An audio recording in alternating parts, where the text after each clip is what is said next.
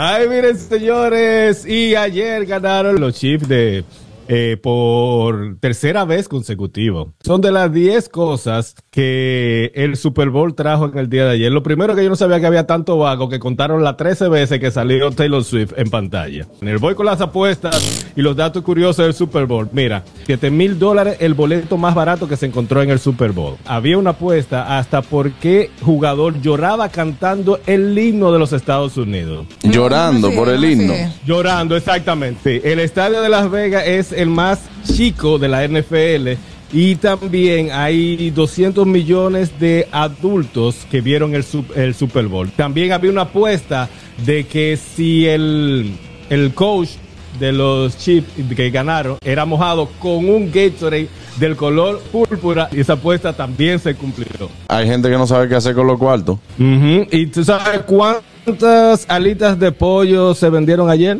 ¿Cuántas?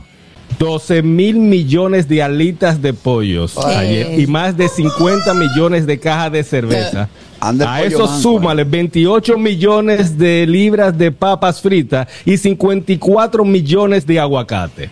El sancocho está ahí rinde más. Eso es Ah, recuérdate que esto es gringo. Exacto, esa es su Ah, tradición. El gusto, el gusto de las 12.